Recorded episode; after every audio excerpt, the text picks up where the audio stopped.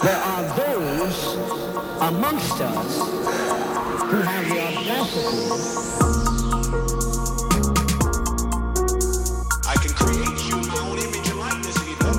Moikka kaikille ja tervetuloa Murhamielessä podcastin neljännen jakson pariin. Tällä kertaa meillä on ilo kuunnella erittäin karmiva tarina ukrainalaisesta sarjamurhaajasta nimeltä Anatoli Anabrienko. Varsinkin kaikki haja-asutusalueella asuneet tai asuvat tulevat pitämään Anabrienkon seikkailujen luomista mielikuvista, tai sitten ei. Anatoli Anabrienko kuuluu ihmisiä popsineen Andrei Chikatilon ja podcastimme kakosjaksossa käsitellen Gennadi Mihasevicin kanssa Neuvostoliiton kauhutroikkaan ja on saanut lisänimen Ukrainan terminaattori. Onoprienko teki murhatyönsä kahdessa aallossa, ensin 1989 ja sitten 1995-96 talven aikana. Ennen kuin alamme laskeskella Anoprienkon murhien uhreja, niin sellainen varoituksen sana, että tämä podcast ei sovi lapsille eikä sellaisille kuulijoille, jotka eivät halua kuulla lapsiin kohdistuvasta väkivallasta. Lisäksi tämä jakso sisältää jälleen keittiöpsykologiaa, joten professionaalit bear with me. Anatoli syntyi 25. heinäkuuta 1959 pikkusessa Laskin kylässä Sitomirin alueella, mikä on ihan siellä Pohjois-Ukrainassa valko rajalla. Mä katsoin kylän sijainnin Google Mapsista ja siellä oli oikeasti yksi katu ja pari sivuhaaraa sille, eli tosi pieni kylä. Anatolin äiti kuoli sydänkohtaukseen, kun pikku Tolia Anatoli oli vain noin kolme neljävuotias ja siihen mennessä hänen isänsäkin oli jo niin sanotusti leimannut ulos kasvatustehtävistä. Hänen isänsä Juri Onoprienko oli toisen maailmansodan veteraani, joka oli Anatolin ollessa vielä pieni, saanut kaksi tuomiota varkaudesta.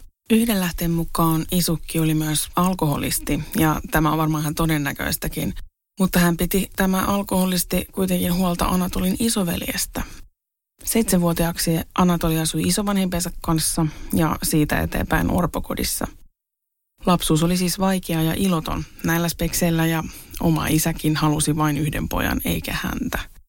Kahdeksan orpokoti- ja kouluvuoden jälkeen Anatoli lähti opistoon lukemaan metsänhoitajaksi, mutta jätti opinnot kesken ja meni armeijaan hän suoritti asepalveluksensa tykkimiehenä Leningradin alueella ja palasi sitten Ukrainaan, missä opiskeli merenkäyntiä Odessassa. 80-luvun puoliväliin 1986 asti hän työskentelikin matruusi mekaanikkona joillakin aluksilla Gruusialla, Lev Tolstoilla, Maksim Gorkilla ja Ukrainalla. Niin mielikuvituksellisia nuo neuvostoliittolaiset laivojen nimet, ei mitään hympötystä – Anatoli harjoitti ahkerasti salakuljetusta ja keräsi itselleen tuohon maailman aikaan ja paikkaan nähden mukavan omaisuuden 15 000 ruplaa.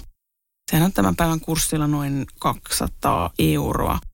No, mutta ei naureta. Neuvostoliitto oli tosiaan kuin eri planeetta verrattuna melkein mihin tahansa. Koska Onoprienko muun muassa varasteli tavaraa matkustajien hyteistä, hän sai potkut laivastosta ja sen jälkeen työskenteli palokunnassa Dneproprunin kaupungissa Zaporoskin alueella Etelä-Ukrainassa. Silloin Anatoli liittyi myös kommunistipuolueeseen ja pääsi johtavaan asemaan palomiehistössä. Yhden lähteen mukaan Anatoli olisi lähtenyt laivastosta siksikin, että hänen tyttöystävänsä oli raskaana, mutta tästä vaiheesta hänen elämässään ei ole kovin paljon tietoa. Onoprienkolla oli kyllä poika Irina-nimisen naisen kanssa, joka lähti sitten parisuhteesta, kun sai kuulla Anatolin pettäneen tätä – en tiedä näkikö Onoprenko enää koskaan tätä ainoa lastaan ja toisaalta haittasiko se sitten miten paljon. Ehkä parempi niin. Murhaamisen Onoprienko aloitti 1989.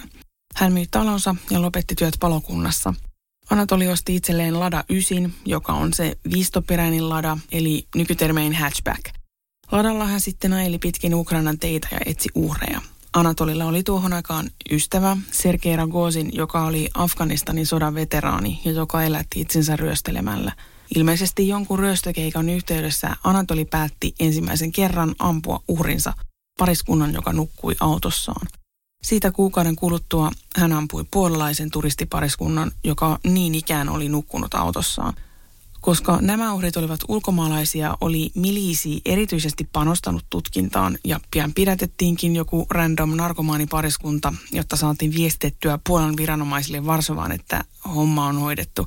Näitä narkkareita oli kovisteltu sen verran tiukasti vankilassa, että toinen hirttäytyi itse ja toinen kuoli sairaalassa. Ono Prienko tappoi parin kuukauden kuluttua uudelleen elokuussa 89 vielä viisi ihmistä vähän samaan tapaan. Kaikki nämä ensimmäisen aallon murhat hän teki Berjanskin ja Dnepropetrovskin välisellä valtatiellä ja useimmiten uhrit olivat jostain syystä pysähtyneet tien varteen autoillaan joko nukkumaan tai sitten muuten. Tuona vuonna 89 Onoprienko tappoi siis kaikkiaan yhdeksän ihmistä ja jokaisen ampumalla. Yksi uhreista oli vain 11-vuotias poika. Murheen jälkeen Anatoli aina sytytti autot ja ruumiit palamaan. Ragosin ja Onoprienko olivat olleet silloin jo miliisin suurennuslasin alla, mutta jostain syystä rikosjuttu heitä vastaan oli kuivunut kokoon ja Onoprienko jatkoi vapaalla jalalla. Täytyy muistaa, että ajat olivat taloudellisesti ja poliittisesti todella vaikeat ja Neuvostoliiton romahdettua myös poliisivoimat joutuivat tietenkin kaaukseen. Tämän ensimmäisen murhasarjan jälkeen Onoprienko hyödynsi tosiaan Neuvostoliitossa ja Itä-Euroopassa vallinnutta sekasortoista tilannetta ja matkusteli Euroopassa ilman viisumia vuoteen 1995 saakka. Hänet karkotettiin kerran Saksasta ja kerran Itävallasta, mutta kovin paljon ei tiedetä siitä ajasta, jonka hän ulkomailla vietti. Omien sanojensa mukaan hän oli ollut vain duunari, kertoi työskennelleensä muun muassa teurastamolla lihanleikkaajana Saksassa, mutta todennäköisesti hän jatkoi ainakin siinä sivussa varastelua ja ryöstelyä. Mahdollisista murhista Euroopassa ei ole löytynyt todisteita.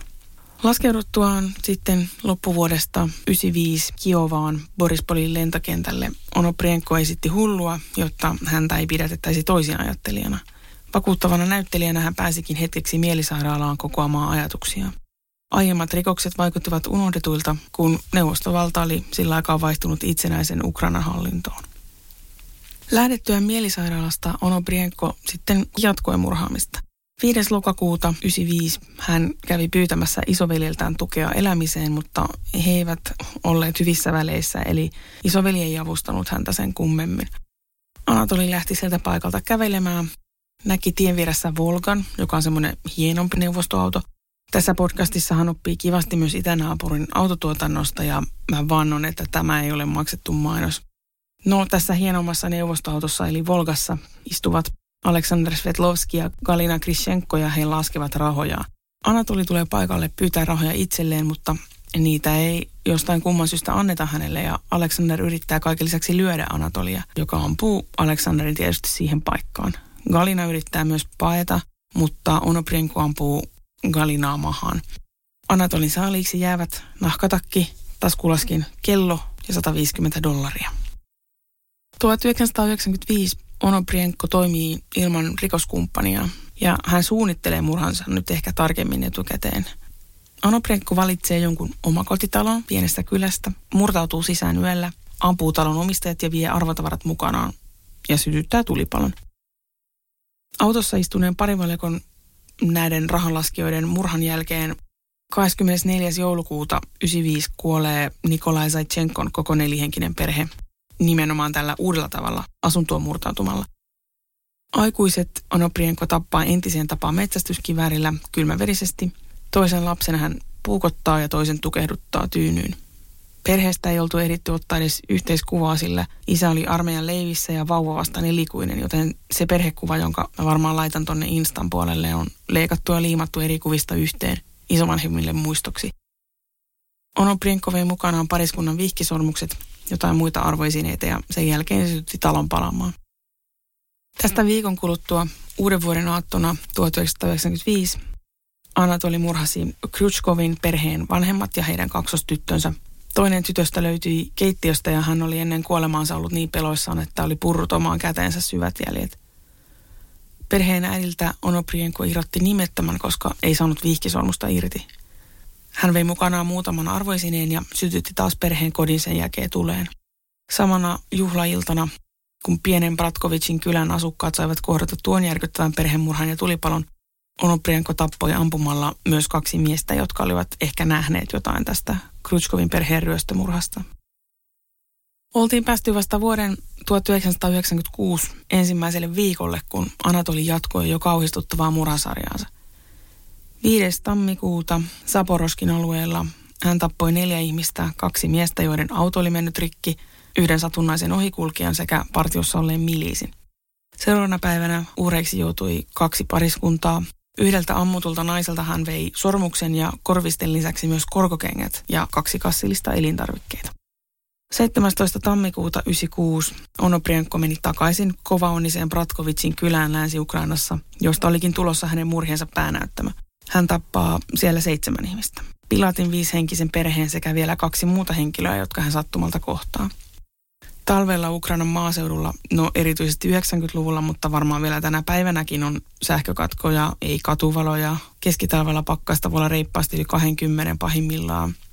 Ei voi olla helpompaa kohdetta kuin hiljainen pikkukylä, jossa on säkki pimeä eikä edes puhelinta.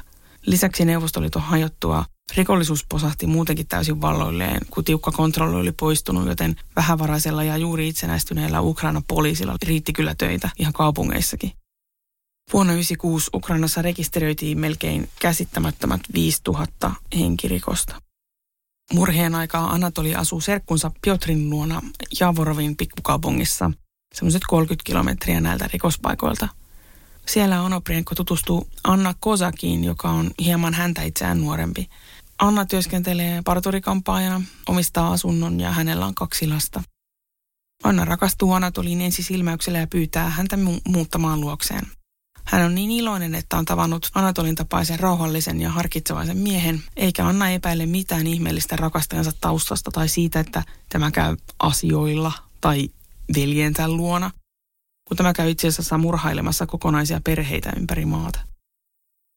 Murhaajaa alettiin pian julkisuudessa mediassa kutsua terminaattoriksi moduksensa vuoksi. Onoprienko ampui uhrinsa kylmästi kuin robotti.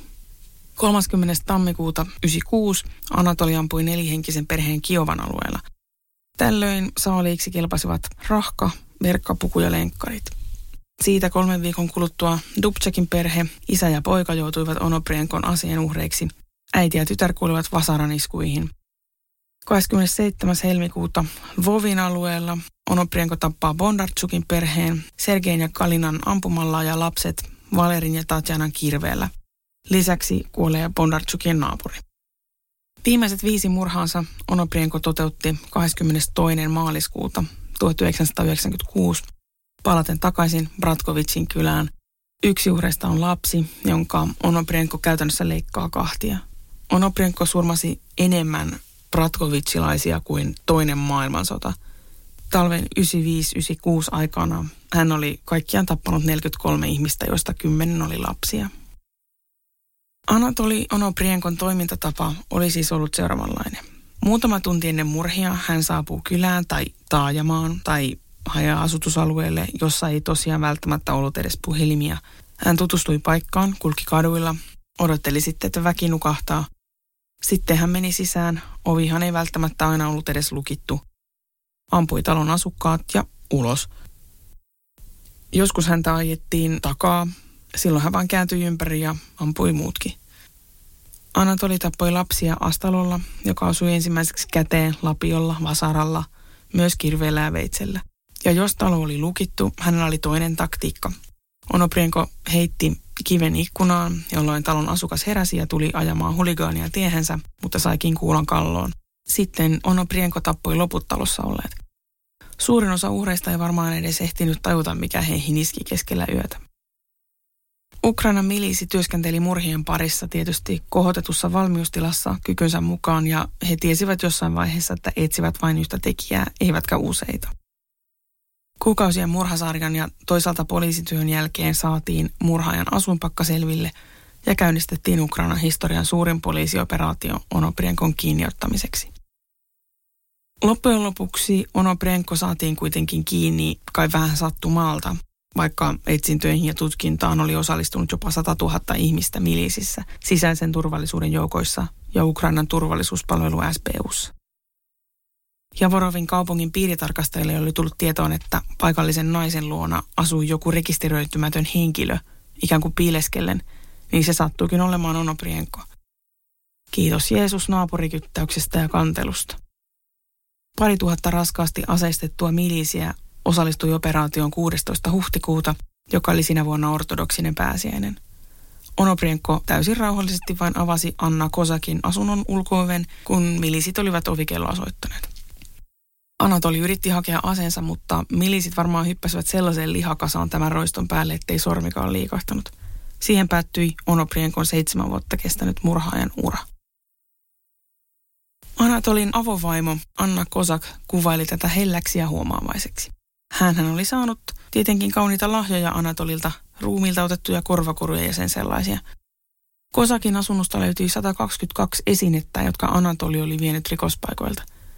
Ne olivat enemminkin sarjamurhaajan muistoesineitä kuin mitään arvokasta, jolla olisi voinut hankkia jotain taloudellista hyötyä. Anna Kosak oli ilmeisesti aika tavallinen nainen, 27-vuotias parturikampaa ja kahden lapsen äiti. Anatoli oli vaikuttanut hyvin rakastavalta Annan lapsia kohtaan, tuonut heille leluja, makeisia, hedelmiä, leikkinyt heidän kanssaan, lukenut heille, näyttänyt piirrettyjä videomagnetofonilla ja niin poispäin. Anna kertoi, että kun hänen poikansa Igor oli kutsunut Anatolia isiksi, olisi ollut yksi onnellisimmista hetkistä pojan elämässä. Mä en tiedä, onko ihan tavallista, että lapsi, jonka oma isä ei asu samassa taloudessa, kutsuu jotain toista miestä isäksi muutaman viikon tuntemisen jälkeen anteeksi kyynisyyteni, mutta Onoprienkon siis kerrotaan ylipäätään olleen lapsirakas, mitä helvettiä se sitten tarkoittaa sarjamurhaajan kohdalla. Onoprienko rakasti ainakin lasten tappamista. Niiden kolmen kuheruskuukauden aikana, jona hän asui Anna Kosakin kanssa, Anatoli tappoi 38 ihmistä ja yleensä siis kokonaisia perheitä. Tähän tarinaan kuuluu samanlaisia sivujuonteita kuin siinä kakkosjaksossa kerrottu Mihasevicin sarjamurhakeissiin, nimittäin myös Ukrainan terminaattoria jahdatessa pidetettiin valitettavasti vääriä epäiltyjä. Vovissa turvallisuuspalvelu SPUn vankilassa päästettiin piru irti ja kidutettiin hengiltä eräs Juri Masol, kun hänestä yritettiin hakata tunnustusta esiin. Sitten oli ne kaksi onnetonta narkomaania, jotka pidätettiin puolalaisen pariskunnan murhasta aiemmin. Myös Ono Prienko pidätettiin sattumalta kerran, kun hänellä oli ollut paikallisjunassa ase mukana, mutta hänet päästettiin vapaaksi ilman sen kummempia tutkimuksia, koska sen aseenkantolupa oli kunnossa. Kiinni jäämisen jälkeen selvisi sitten, että Ono Prienko oli tappanut kaikkiaan 52 ihmistä. Hän perusteli lasten tappamista sillä, että oli itse kasvanut orpona ja sääli sitten ampumiensa ihmisten lapsia eikä halunnut heille samaa kohtaloa, joten tappoi lapsetkin. Hän suoritti yli 20 erillistä hyökkäystä Ukrainan eri alueilla. Mediassa mehusteltiin tuolloin luovasti, että Onaprienko ei ollut valinnut murhapaikkoja aivan sattumavaraisesti, vaan niin, että ne loppujen lopuksi muodostivat ristikuvion Ukrainan kartalle. Itse en kyllä ihan hahmota sitä, sitä kuviota, mutta murhia oli vähän niin kuin ympäri Länsi-Ukrainaa. Anatolia pidettiin enimmäkseen yksin sellissään tutkintavankeuden aikana ja oikeudenkäynnin alku venyi aika, aika pitkään. Tuomioistuin kävi mapeittain todistusaineistoa läpi. Lisäksi piti kutsua paikalle ja majoittaa lähes 400 todistajaa ja asianomistajaa. Tämä ei ollut ihan halpaa eikä Ukraina kovin vauras valtio. Oikeudenkäynti alkoi lopulta 24. marraskuuta 1998, eli noin puolitoista vuotta Onoprienkon kiinniottamisen jälkeen. Onoprienkon asianajajaksi joutui Ruslan Moskovski. Tunne oli molemmin puolinen, sillä Anatoli itsekin olisi halunnut vaihtaa asianajajansa johonkin kokeneempaan ja riippumattomampaan, mutta tuomioistuin ei antanut tähän lupaa. Moskovski oli hänelle määrätty oikeusapu. Terminaattorin tai Sitomirin mielipuolen tai Ukrainan pedon tai Anatoli Onoprienkon oikeudenkäynnin ympärillä syntyy aivan uskomaton julkisuushypetys – Oikeussali oli käytännössä aina tupaten täynnä ja kaikki toivoivat Onopriankon kuolemaa, mahdollisimman kivuliasta sellaista. Entisessä Neuvostoliiton maissa on muutenkin edelleen tapana, että syytetty istuu häkissä kaltareiden tai pleksilasien takana oikeuden istunnossa. Syyttömyys olettama saattaa siinä hieman kärsiä, mutta suojeleehan se häkki sitten vihaiselta yleisöltä tämmöisissä tapauksissa – Onoprienko käyttäytyi oikeudenkäynnissä provokatiivisesti. Hän kieltäytyi kertomassa muun muassa kansalaisuuttaan, kutsui itseään tuomioistuimen panttivangiksi eikä vastannut kysymyksiin. Samanaikaisesti hän täysin viileästi myönsi yli 50 ihmisen murhan, jopa ylpeänä niistä. Hän kertoi rauhallisena yksityiskohtia. Hän selitti murhien perusteeksi äänen jostain korkeudesta, jonkun galaksien välisen, käskeneen häntä tappamaan. Tämähän ei ole murhaajille tai muillekaan rikollisille mikään vieras puolustautumiskeino. Oikeudessa Onoprienko tosiaan antoi melko galaksien välisen selityksen murhilleen. Hän oli omien sanojensa mukaan suunnitellut kolme murhasarjaa, joiden uhrit oli jaoteltu seuraavasti.